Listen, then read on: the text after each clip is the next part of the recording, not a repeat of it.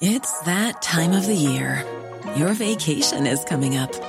You can already hear the beach waves, feel the warm breeze, relax, and think about work.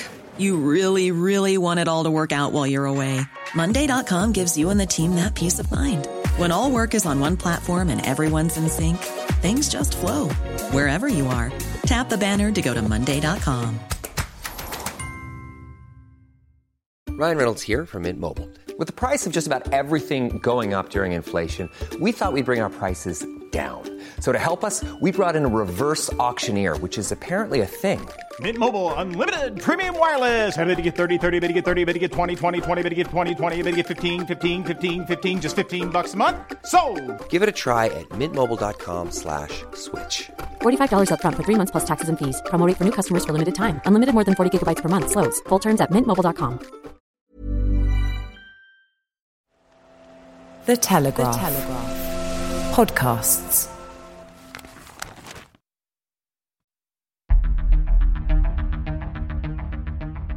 I'm David Knowles, and this is Ukraine, the latest.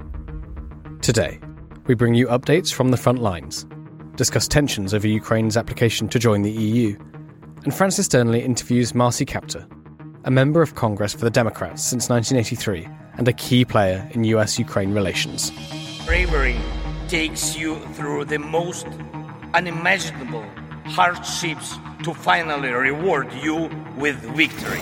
We need a military strategy for Ukraine to gain a decisive advantage on the battlefield, to win the war. Nobody's going to break us. We're strong. We're Ukrainians. Every weekday afternoon, we sit down with leading journalists from the Telegraph's London newsroom and our teams reporting on the ground to bring you the latest news and analysis on the war in Ukraine. It's Friday, the 29th of September, one year and 217 days since the full scale invasion began. And today I'm joined by our Associate Editor for Defence, Dominic Nicholls, and Assistant Comment Editor, Francis Dearnley. I started by asking Dom for the latest news from the front lines. Hi, David. Hi, everybody. So, the latest news, I'll come on to the jet in a moment, but the latest news is breaking in the last hour.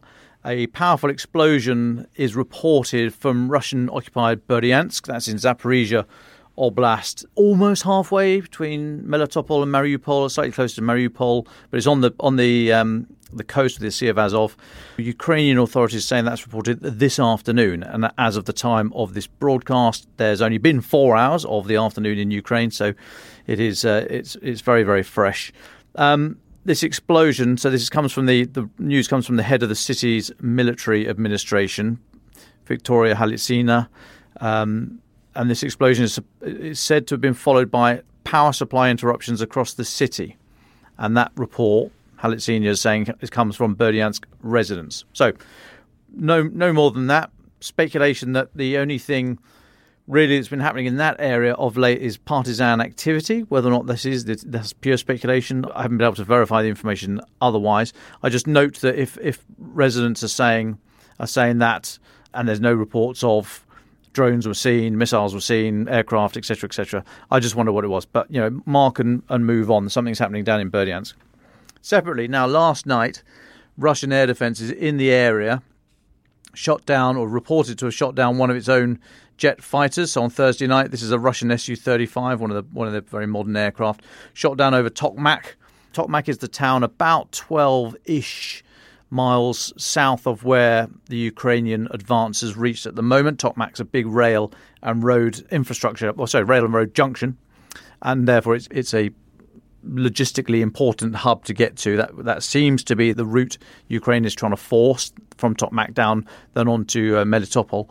But an Su-35 seems to be downed last night by Russian air defences. A Russian Telegram channel with close links to the Air Force seemingly confirmed the incident this morning, paying tribute to the pilot who it said did not survive. There's footage on social media. You'll, you'll see it, fireball coming out of the sky. And Russian channels, again, not been able to verify this, but Russian channels are saying that, that it was an S 300 missile, very capable air defense missile, that shot down that aircraft. So, two, two things there that have happened in the last few hours that we've not been able to verify, but coming in from a number of channels. Now, separately, this morning, Russia has said that it destroyed 11 Ukrainian drones overnight, although it says one of those had dropped explosives on a substation, what they're describing as a substation, and cutting local power supply. That was from a, a local regional governor. Russia's defense ministry then said that one drone had been shot down in the uh, Kaluga region, so this is inside Russia, Sorry if I didn't say that before. So inside Russia, uh, one drone shot down in, um, in Kaluga region. That's the southwest of Moscow, and over ten in the Kursk region. Kursk region is right down south. It borders Ukraine. The city of Kursk is right in the in the middle of the region, and that's about the city itself is about 150 k's north of due north of Kharkiv. So Kursk governor. Roman Starovoyts said that the region had been massively attacked by Ukrainian uh, drones. He reported that in uh, Belaya village, which is uh, well less than 25 k's from the border, about 50 k's due east of Sumy in Ukraine, he said, "quote A Ukraine drone dropped two explosive devices on a substation. One of the transformers caught fire. Five settlements and a hospital were cut off from power supply. Fire crews rushed to the scene. Power will be restored as soon as it's safe to do so." Now, separately, Ukrainian media uh, citing a source in Ukraine's security service, the SBU, that said that a drone in the Kursk region had destroyed a Russian radar system. So that that's probably the same incident. Ukraine citing the SBU saying, or Ukraine media citing the SBU saying it was a radar station, Russian governor saying it was a an electricity power station. So again, can't verify either of those, but something's happening there. Elsewhere, yesterday, Russian shelling was across the country killed three three people down in Kherson and other civilians in uh, eastern Donetsk region. That's from local officials. And obviously, down in down in Kherson, Russia has repeatedly shelled the city and the neighbouring areas from their positions on the east bank. Uh, hoping to hear possibly next week from Colin Freeman, our um, our guy who's out in Ukraine at the moment. I know he was that was on his list of things to do. Don't know if he's there at the moment, but um, be good to catch up with him. Now, just a couple more. There are suggestions that we've been speaking about this recently up in the northeast. So, as Ukraine has been concentrating down south, it seems Russia has been trying to push in the northeast front, if you like, towards towards Kharkiv. But there are some suggestions that that effort there might be running out of steam. So, reporting from ISW, the Institute for the Study of War, said that Russian forces have reduced the tempo of their offensive operations up in the Kupiansk, Svatovo, Kreminna line. So this is about 50 k's southeast of Kharkiv. Um, it's thought the efforts there were intended to try and draw Ukrainian forces away from the southwest, as, as we suggested, but it seems possible the opposite has happened, and actually, Russian units have had to be drawn away from trying to block those Ukrainian advances to, to shore up or, or for that effort in the northeast, which which seems to have um, culminated. Now, Ukrainian spokesman Colonel Mikhailo uh, Shalyevich said yesterday Russian forces were conducting defensive operations and had reinforced units in the past week in the area, as opposed to offensive and reinforcing because they, they're breaking through. The Ukrainian General Staff's morning and evening situation reports, their sit reps, so they put out daily updates. They one in the morning, one in the evening. So yesterday, take the two together, yesterday's reports said that there'd only been one Russian attack south of uh, Kreminna near Bilorivka. That's right in the center of the Donbass. And that Russian aviation, so uh, attack helicopters basically, had become increasingly active to make up for this, this sort of diminution in the ground attacks. There's suggestions that Russian airstrikes are increasingly going for the Ukrainian controlled bridges across the Oskil River. That's the river runs kind of north south in this part in the northeast of Ukraine. It runs virtually north south in um, Kharkiv Oblast, about 80 k's east of of the city itself. And that would obviously be, or presumably be, to try and stymie the threat of any Ukrainian offensive operations east of the river. So that suggests that if they were trying to push west, they are now not, not able to con- continue that assault. Military term is culmination, i.e., you're not necessarily going backwards, you're still incredibly dangerous and violent, but you're not going forward. So it seems as if the, the steam has come out of the Russian mini offensive, whatever we want to call that, up in the northeast, or their their attempt to take advantage of Ukraine's weight of combat power down in the south by pushing in the northeast seems to be um, running out of steam. And then just finally, so last night on TV, we saw Putin tasking Wagner's former chief of staff with uh, the, the role of overseeing volunteer fighter units in Ukraine. That was backed up by a Kremlin statement today. So we saw Putin addressing Andrei Troshev. This was said to be from last night. And Putin said, at the last meeting, we talked about you overseeing the formation of volunteer units that can carry out various tasks. First and foremost, of course, in the zone of the special military operation. You yourself have been fighting in such a unit for more than a year. You know what it is, how it is done. You know about the issues that need to be resolved in advance so that the combat work goes in the best and most successful way. I mean, we know how Wagner worked, particularly around the Bakhmut area, and that was empty the prisons, promise people six months service and you'll have your, your sentences wiped, and then tell them to just run at the Ukrainian lines. So whether or not Mr. Troshev, as Putin says, you know how it's done, whether or not he just he continues that, we will wait and see. But Kremlin spokesman Dmitry Peskov last night told the RIA news agency that Troshev was working from the defense ministry. This is all part of, this goes back to the spat with Prigozhin about trying to get the volunteer units, of which there are many. Wagner was just the kind of most uh, notorious and noted. But Russia was trying to bring them into the defense ministry. Now, this meeting obviously underscores the Kremlin's attempt to show how they're in control um, of not only the Wagner Group, but but all the volunteer units uh, more broadly. And just to finish that off, today's Ministry of Ten- British Ministry of Defence daily update says that hundreds of Wagner mercenaries are likely to have returned to Ukraine. It said the exact status of the redeploying personnel is unclear, but it is likely individuals tra- have transferred to parts of the official Russian Ministry of Defence forces and other private military companies. We know, or we, we think there are a number of Wagner veterans grouping around Bakhmut. Maybe that's where they're going to be used. But I think we should just now we note it and move on. I don't think there's any any cachet or strength left to the Wagner group. I think they are now diluted. I mean, still murderous, brutal, heavily armed. So we shouldn't discount their ability to act on the battlefield. But I don't think they're a coherent whole anymore. They don't have a, a galvanizing, charismatic leader. Let's see what Mr. Troshev comes up with. But Prigozhin was the real force behind Wagner, and obviously he's who knows where he is. So we'll wait to see whether or not the this new this rekindling of Wagner actually has any any real effect on the ground whatsoever. I'll take a pause there, David.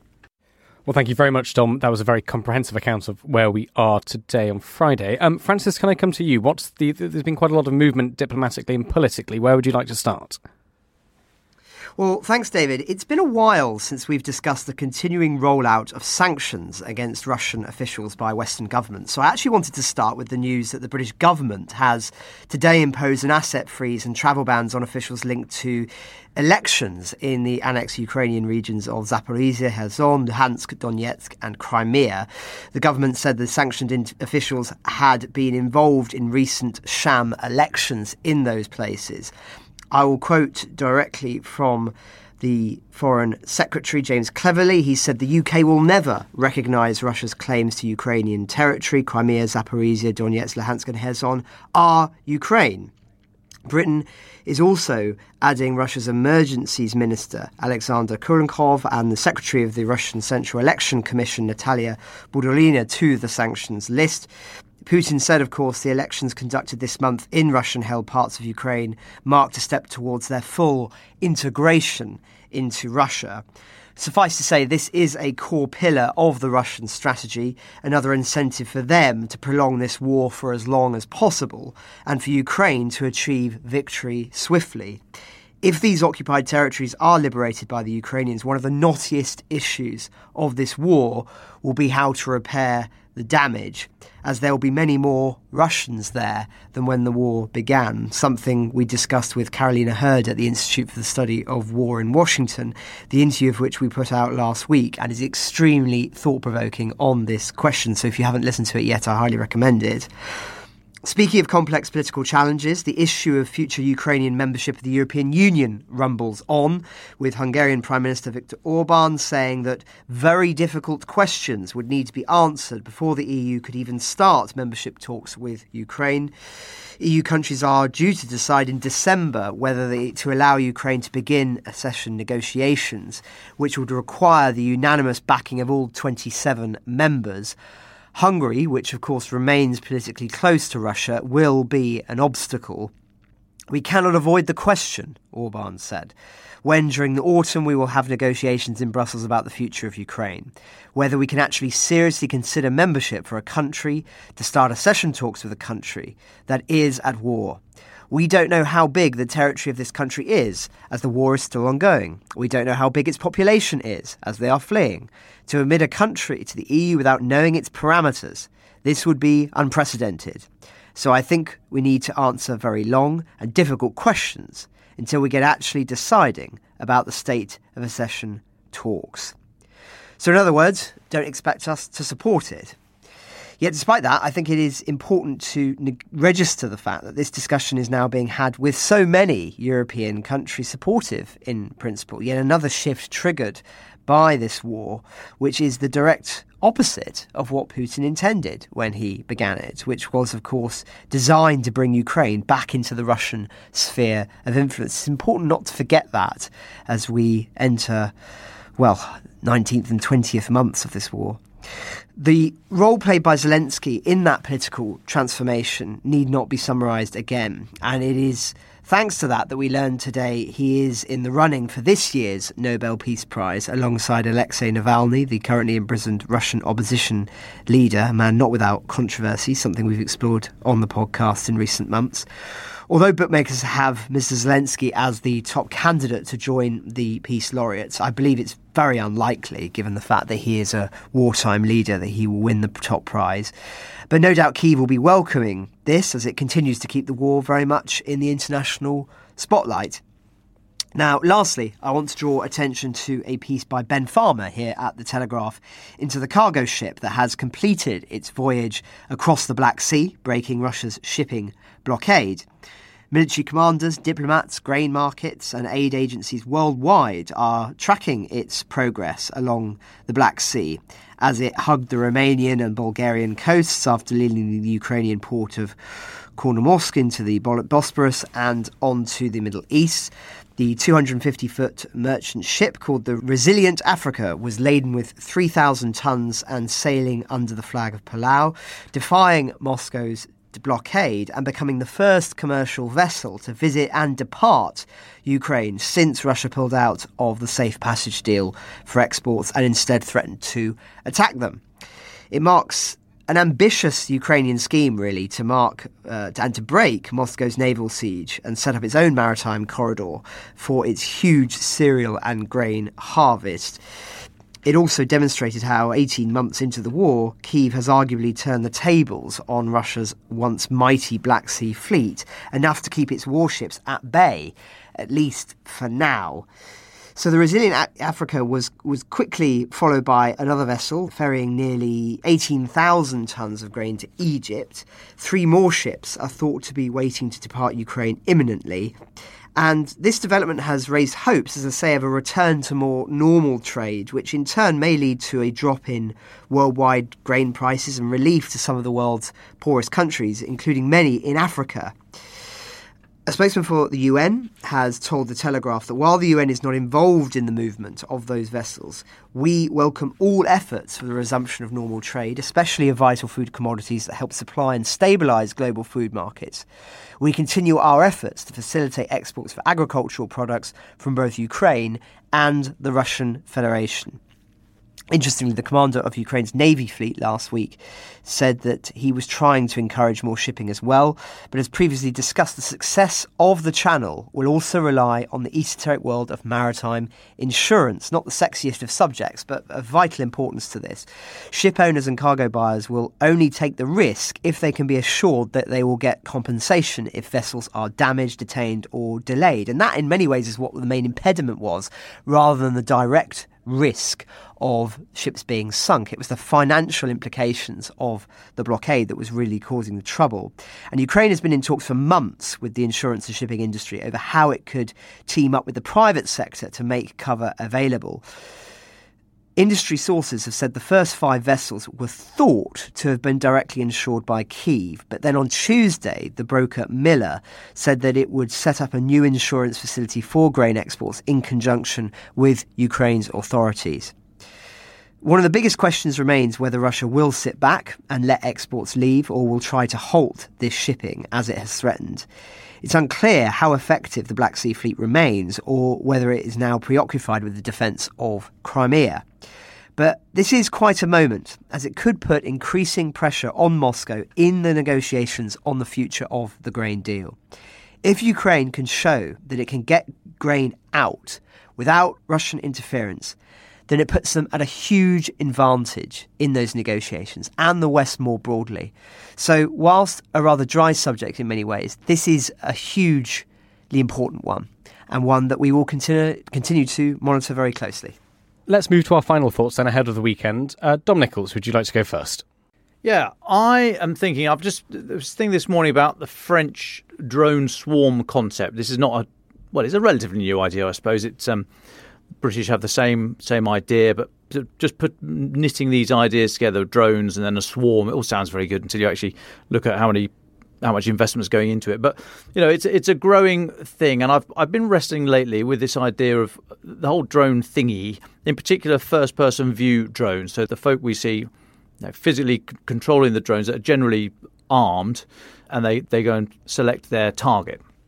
And I'm trying to work out if this is a just a new way of doing a very old military activity, or if this is fundamentally changing the nature of warfare.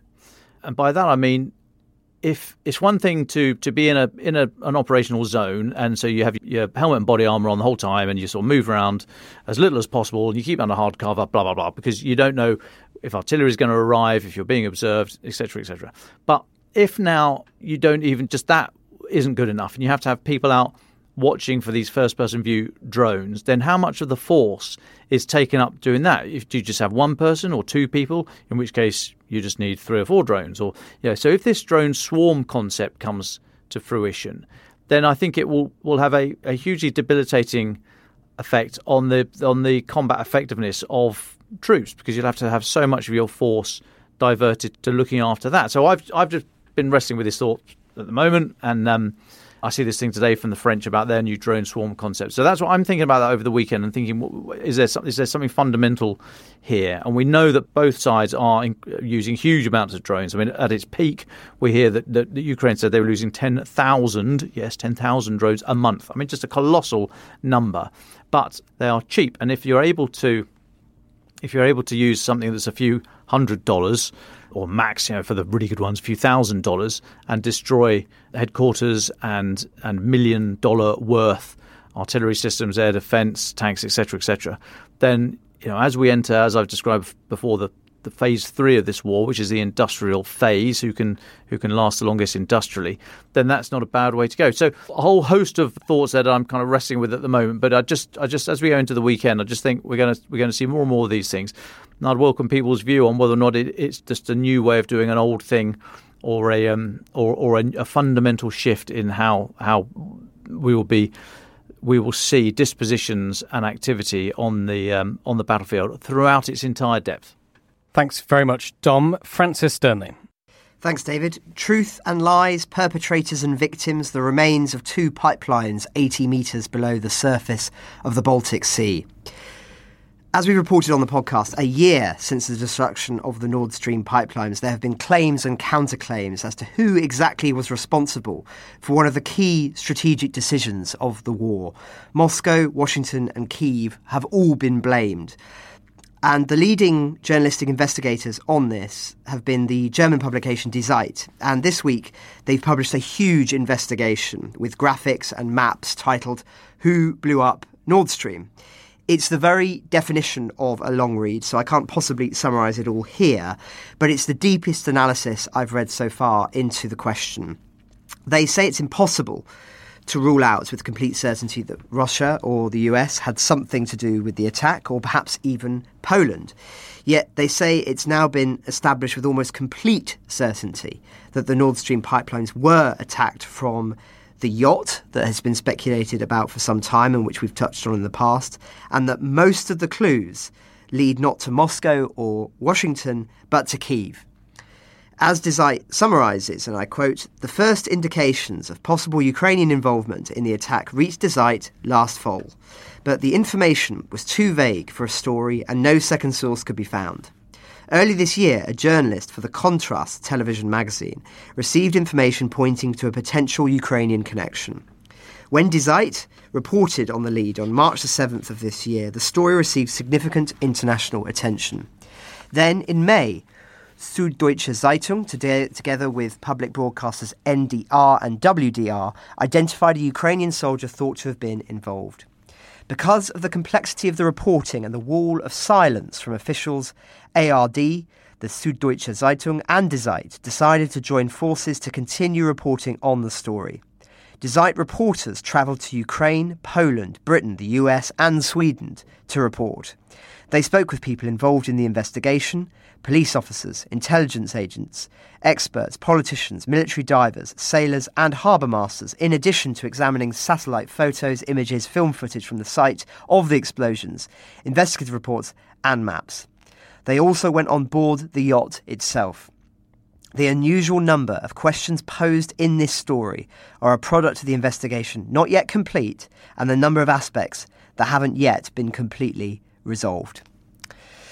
It is a fascinating read, David, beautifully written, and as they freely admit, raises more questions than answers. Yet clearly, given this uncertainty and the political implications, it's extremely difficult to report on, hence why it's clearly taken such extraordinary and impressive efforts to do so, which is to their credit. Whoever is responsible, the destruction of the pipelines remains a core event of this war, one that historians of the future will return to again and again not only because of its geopolitical importance, but because of its drama and its mystery.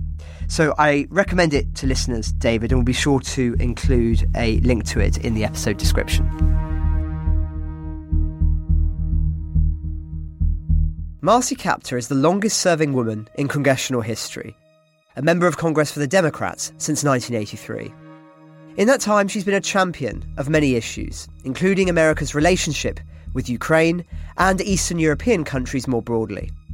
As co founder and co chair of the Ukraine caucus in Congress, she has been a critical voice in American politics on matters relating to the country for many years, not just since the full scale invasion. Among her many recent interventions, she called for President Biden to grant permission for F 16s to be given to Kiev. During our trip to the United States, I had the pleasure of interviewing her for the podcast at her office in the capital, where we discussed America's evolving relationship with Ukraine, the solidarity of American support for the country, and how she would rate the administration's response. This is our conversation. You are co-founder and co-chair of the Ukraine caucus here in Congress. When it, when was it founded and what work does it do? Well, of course, the Soviet Union, that tyranny collapsed in 1991. And as the states that had been captive nations began to try to grow out of that and create their own free societies. Uh, it was late in the 1990s that we began, we founded and created the Ukraine caucus here in the House of Representatives. We also signed an agreement that's on the wall there with the then leaders of what was one of the first Radas and uh, we began to try to work with the RADA, which we've continued to do even until uh, the present day. But for the House of Representatives, we have about nearly 100 members out of 435 members, which is tremendous for any caucus here uh, in the House. And it has been quite active and it's bipartisan. And so we provide a forum for members to meet, for members to educate themselves, to receive visitors. President Zelensky will come again next week here to the United States. We will help receive him. So we are kind of a focal point for issues related to Ukraine. How solid do you think Congress's support is for Ukraine, as in support for the definition of victory as articulated by the Ukrainians themselves? Okay, I would say solid, very solid. It's bipartisan, and every vote that we have taken has been extremely strong. The vast majority of members of Congress support it. Of course, we have some isolationists, every country does, but they are in a very small minority. But I think what's really important for the public to understand is that we need to tell the stories of what life was like in the former Soviet Union and what it's like in Russia today and what it is Ukraine is fighting for through individual person stories. I think where we're weak is that in our country, people who've emigrated from Ukraine in the last over the last century for freedom, for opportunity, they do not easily come forward and tell their story. Nobody invites them to tell their story. So I think one of the most important things we can do is explain what this fight is really about and that Ukraine is the scrimmage line for liberty on the European continent today. And that continent, why is that continent important to the American people? Because the, these are the countries with which we have a political heritage that we actually grew out of as a nation from a legal standpoint and who fought with us to defeat Nazi tyranny and Soviet communism in the last century. How would you rate, therefore, the Democrats' response to the war in Ukraine? I have to tell you, I'm very proud and grateful to our congressional Democrats. Every single member has voted to support Ukraine, and we've appropriated dollars for that. Obviously, a lot of expenditures are on the military side right now, but the people of Ukraine, as intelligent and as patriotic as they're preparing for rebuilding, and we're having discussions about that. I must tell you that as I see what's happening in Ukraine and I saw the Russian tanks coming into Kiev, I was reminded of the film Torn from the Flag, which was produced about the 1956 revolution in Hungary with the Soviet tanks coming into Hungary. And the same thing happened in the former Czechoslovakia. And so we have to understand this is a force that the Russians have. It hasn't changed, it's been altered, but it's still there and it's very destructive. We have to protect NATO's Eastern Front and we have to be ready for any Russian incursion in freedom space. So we are working, obviously, as best we can with the government of Ukraine and all of our allies to protect freedom's edge uh, in that part of the world. So the Democratic support has been a total. It's been magnificent. In February 2023, you signed a letter advocating for President Biden to give F 16 fighter jets to Ukraine. There was and is certainly some hesitancy on the matter here in the US. Is America giving enough weapons support in your view? Well, we just sent uh, several dozen tanks from my region to Ukraine. Abrams tanks, M1A2s. Uh, they can withstand mines. They have a very long range, but you need training. These are not easy to operate. So, the some of the more simple tanks in Europe are probably a better first choice, and that has been done to some extent. For F 16s, you're talking about one of the most complex planes in the world and the most lethal. I actually have a photo on the wall. That's my district. I represent an F 16 unit, so we know them well. We understand the amount of training that is necessary for pilots and the mm, threat that F 16s could pose to a counter Russian response that would be very counterproductive. So the military has to weigh what is appropriate on any day. And in my opinion, Ukraine needs longer range weapons in order to reach deeper into the space that Russia has invaded. And that is happening very slowly, and uh, it's, pa- it's painful to watch. And we know that the our caucus has helped push for F 16 training, and that will be underway. And uh, but it also takes time. You talked about the absence of certain human stories, you've been particularly keen to shine a light on Ukrainian women, particularly in rural areas. Tell me a little bit more about that. I don't think the world realizes that Ukraine is being fed now. 75% of the food eaten comes from home gardens and from among the poorest places, women in the world. In Ukraine, Ukraine is the poorest country in Europe, and they survive on seeds from the prior harvest they have they use natural fertilizers. I just so want to send them shovels and better buckets and pipe, uh, that rubber tubing that we can take from the wells to where they have their little gardens, to give them a little bit more because they, that's a picture from France, but they live in the fields and no one sees them. And yet they're feeding the country. A lot of Ukraine's grain is exported, but the people who are holding that country together in terms of food are the babushas, and nobody pays them respect. And I have failed. I have tried. I have sent my own seed. I have sent people in there to try to help them just ease their burden a little bit. They, I don't know of stronger people in the world. You have Polish heritage. How does that inform your view of this conflict? Well, you'd have you'd have to know a little bit about the history of Poland. But Poland was the first country uh, in that part of the world right after our civil, excuse me, after our Revolutionary War in our country, to sign a declaration, the Połaniec Declaration, in southwestern Poland to eliminate serfdom from that region. And for that, Poland was wiped off the map of Europe for 125 years and absorbed by three adjoining empires the German, the Austrian, Hungarian, and the Russian. So it was penalized.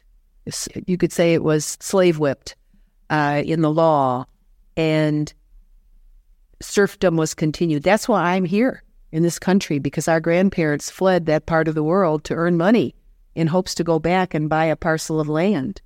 They had one cow, and they were told by the Bolsheviks, you can't grow. The Bolsheviks were collectivizing the land during the Tsarist period, and they told them, you know, you can't graze your cow. How are they supposed to eat? They came to our country with nothing but one plant, which still grows in my backyard. It's called sorrel. Great soup. You can make great soup out of that. And that was it. And then they couldn't go back. Our grandmother had a poem that I treasure where it talks about the church bells ringing and how much she missed the church bells, the sound of the church bells across the fields.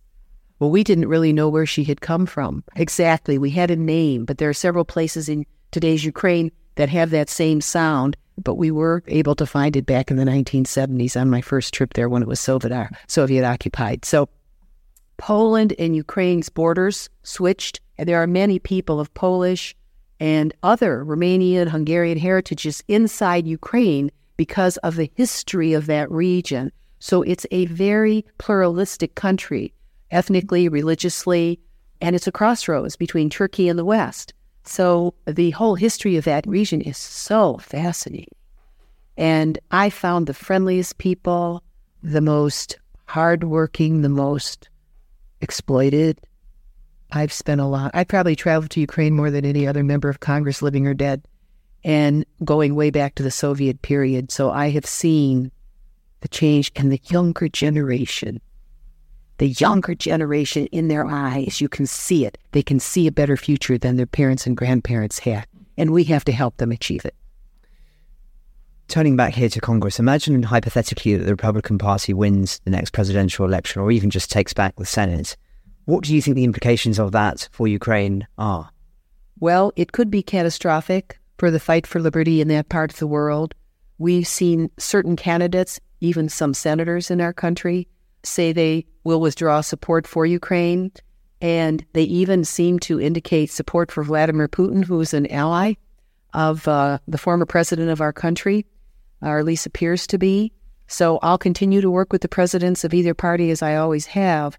But I have to say, there's no stronger ally of Ukraine to have in the Oval Office than President Joe Biden. And I have a picture with him up on that wall and with John McCain when we were there in 19, let me see, what year was that? 14. 2014. What's interesting about 2014, the Sochi Olympics were also occurring at that time. And if you look at Vladimir Putin's lie on global news about the history of Russia and the Soviet Union, he invaded Ukraine that same week that that film was shown. It was a very, very dark effort of propaganda. But it's I think it's from a media standpoint, it's interesting to look at that, to look at the Russian lie and then the invasion the very same week. It was all planned. How would you assess American foreign policy in recent years? We've had Afghanistan, we've had many other notable events. Would you say it's been good or bad? I think the foreign policy has been confusing. The way that I summarize it in my own mind is that America lost, speaking for our own country, the United States lost focus on the fact that it had become dependent on imported energy.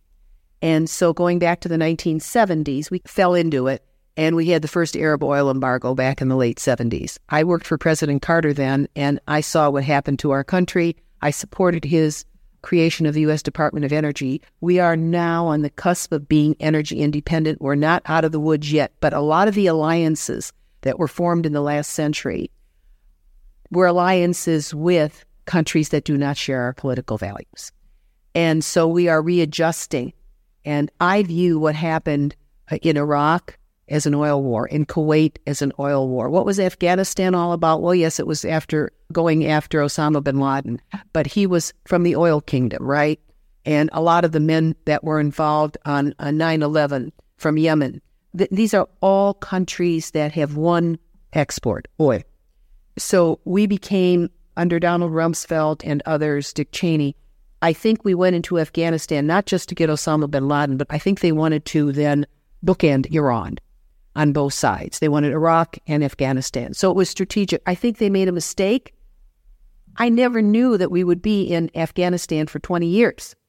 And unfortunately, Donald Trump made a deal with the Taliban and completely, during his presidency, pulled the rug out of all of the other people that we had been working with in Afghanistan to create an alternate government. So Joe Biden inherited a Humpty Dumpty that fell off the wall, that crumbled into pieces, that didn't start under his administration.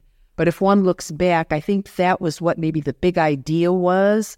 And we as a world have to be more intelligent about the manner in which we work with Iran. And there are a lot of people in Iran uh, who are highly educated, who we must find a way to deal with this nation and not just let them make all these alliances with Russia. The Iranian people are highly educated, highly intelligent, hardworking people. They can have a better society. That Persian area and all, I mean, it's just magnificent. And uh, an interesting story going back to World War II, in terms of Poland, the largest Polish graveyard in the world is in Tehran. Because of the march of the Russian, they moved some of their prisoners across the Middle East to get to Lebanon, to get to fight at the Battle of Monte Cassino. And so I think Poland and Iran have could have a special relationship. I don't know whether they pursue one or not, but it's a natural one. I've often wanted to visit the Polish graves in Tehran, but of course, we're not really welcome there now. But there's a whole story there. Staying with geopolitics, you also serve as a member of the Congressional Executive Commission on China. Where do you stand on how best to deal with that country? Well, first of all, we have to maintain relations, and I'm glad that the president, eh, our president, has been traveling there, being very clear on maintaining an open relationship. We have a huge trade relationship with China. We have a huge financial relationship, but obviously we uh, do not share their political values. I think that we have to keep dialogue open.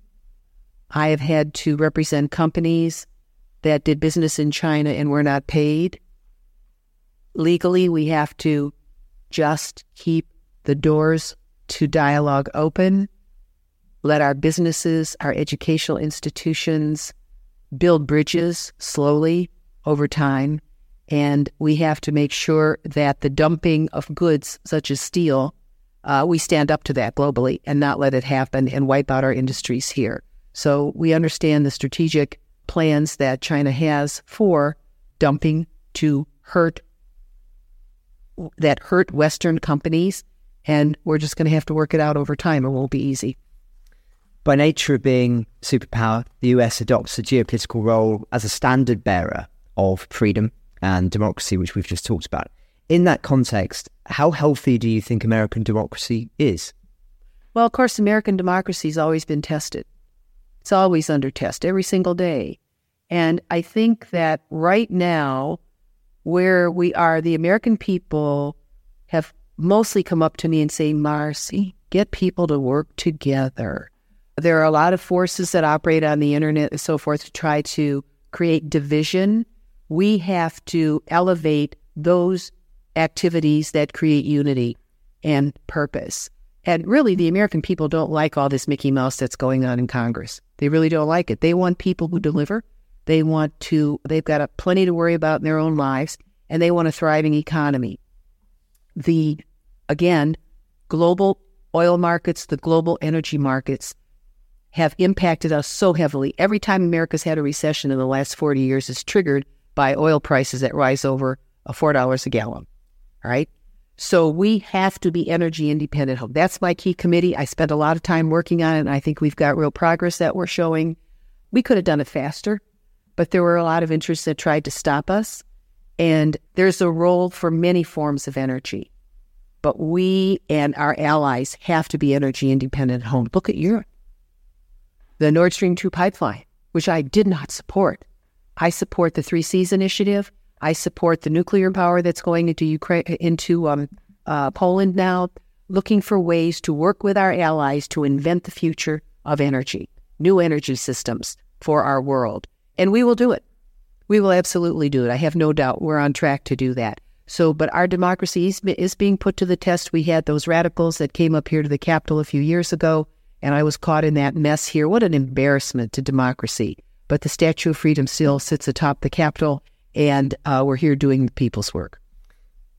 Energy security, very important for Europe. But what advice would you give European countries that are still heavily reliant on US military support as we enter this presidential election year? Well, the our bond with Europe is permanent. And our respect for the law and the rule of law and the borders of nations as territorially integral and no nation has the right to invade another nation unprovoked as Russia has done. So we have to continue to be a voice for liberty, for democracy in the world. And I've been so impressed with so many of the European ambassadors, with the leaders of their country, and frankly, with our government, President Biden and General Mark Milley leading, uh, and, and so many others, a strong coalition of European leaders. And uh, for Britain. I'm just so proud to be on your program and to having gone to school at University of Manchester as part of my own education to learn how to build new towns and how London and uh, Runcorn and all the places around Great Britain after the war, what you did, what you did. This is what Ukraine will have to do. I think that Britain will be a great model for the rebuilding of Ukraine when that day comes. And one final question. If you were in the White House, how would you respond to President Putin today? I would stand up to him. I would follow in President Biden's steps and I would assure that Ukraine is victorious because you have to stop tyranny wherever its blood runs over the border. You can't let it seep into other countries. And I would do everything possible to mobilize the business community, the educational community, the humanitarian community to focus on that part of the world right now. We've got issues in Libya, right? We've got issues in our own country in Hawaii where we've had climate change disasters. And, uh, but I really think we have to be vigilant and we have to be persevering and we can't let down our guard. We have to make sure that we deliver in this new era another country that wants to access to liberty into the community of Europe. And is there anything else that's on your mind which may not be on our listeners or that you'd like to, to end with? Well, there's one just one personal thing. I come from a family of veterans over many generations, and one of them was uh, in Europe, in, in England, before the D Day invasion during World War II. And he had such fond memories of course, after they crossed the English Channel, it was utter hell. And but he made it, and he helped to free Paris and the go into Luxembourg and Belgium then. So we in our own family know the price. And he came home war wounded, great American, as so many others. And um, so, one of the thoughts that I've had as a member of Congress is how do the younger generation, the younger generations in our country, understand what they really gave to us? And we've created a project called Liberty Road in our country, where a year ago I went to Poland with General Milley, Mark Milley, the head of our Joint Chiefs, and we dedicated a new archival initiative in Warsaw, Poland. And I give your listeners this idea to think how the Brits might be able to help. I did not know when we were there that during the uh, Warsaw Uprising, American pilots actually were killed over Warsaw, but they were part of the Royal Air Force. And they have stars now there for Americans who died. And I thought I was presenting stories of Americans who had been naturalized citizens in our country, who had begun their lives in Poland, and then their whole future was ripped apart. But they ended up surviving and they came to America. And I took back the stories of six Americans to Poland, to this Museum of the Warsaw Uprising, which is now Stop One on Liberty Road. And Liberty Road is an effort to put together the broken histories of people who immigrated. And I encourage those who are British to think about this because there are stories in Britain. One of my staff's grandmothers was in Leeds and they were bombed during World War II. Now, this granddaughter ended up working for the Army Corps of Engineers and all. She understood what is at stake for our world. So don't think that the stories of your heritage are not important one by one by one by one. And the countries that they may have come from, restore those histories so that the American people understand, because the American people don't really understand a lot about Central Europe because our soldiers didn't go east of Berlin for the most part. So there's not a depth of understanding there. And there were complexities involved with Yalta and everything else. So our people are somewhat naive as to the absolute terror that attended the Russian state. And we need to educate. And that's done family by family. So you might look at the Liberty Road Initiative as an example of what the people of Britain could do, the people of Canada, just like the people of the United States and to tell these stories. And one of the reasons I got so active in this is because I realized that some of the people that ended up here had been in the Polish military and the underground. Their stories not told in Poland because they had to leave, right? They were expunged. But then when they came here, they couldn't speak the language. They were poor, but brilliant. And their story wasn't told here. Oh my goodness. So these few surviving stories are historical gold and they need to be pre- they need to be collected and they need to be presented in all of our countries as we understand what they gave us. And when they got here, uh, in this uh, case, I was focused on Poland, but the same could be true for Ukraine, for Hungary, for all these countries. I realized that our people didn't know about them either. And so we've just produced something that was on PBS here called Freedom Means Never Surrender. I think these stories are historical gold, and they're not being presented now in a way that they should from the Ukrainian side to explain to people what's really at stake. What's really at stake. Thank you very much. Thank you very much. Ukraine the Latest is an original podcast from The Telegraph. To stay on top of all of our Ukraine news, analysis, and dispatches from the ground, subscribe to The Telegraph. You can get your first three months for just £1 at www.telegraph.co.uk forward slash Ukraine the latest. Or sign up to Dispatches, our Ukraine newsletter, which brings stories from our award winning foreign correspondents straight to your inbox. We also have a Ukraine live blog on our website, where you can follow updates as they come in throughout the day, including insights from regular contributors to this podcast.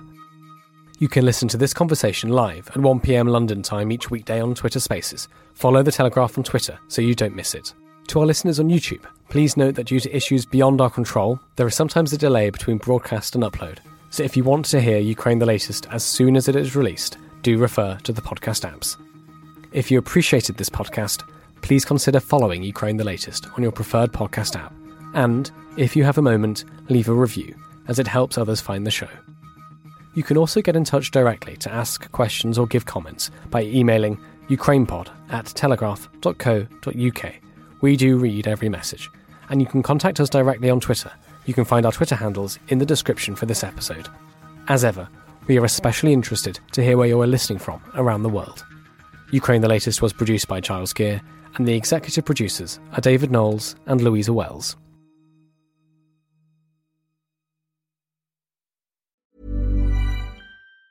Even on a budget, quality is non-negotiable. That's why Quince is the place to score high-end essentials at 50 to 80% less than similar brands. Get your hands on buttery soft cashmere sweaters from just 60 bucks, Italian leather jackets, and so much more. And the best part about Quince, they exclusively partner with factories committed to safe, ethical, and responsible manufacturing. Elevate your style without the elevated price tag with Quince. Go to quince.com slash upgrade for free shipping and 365-day returns.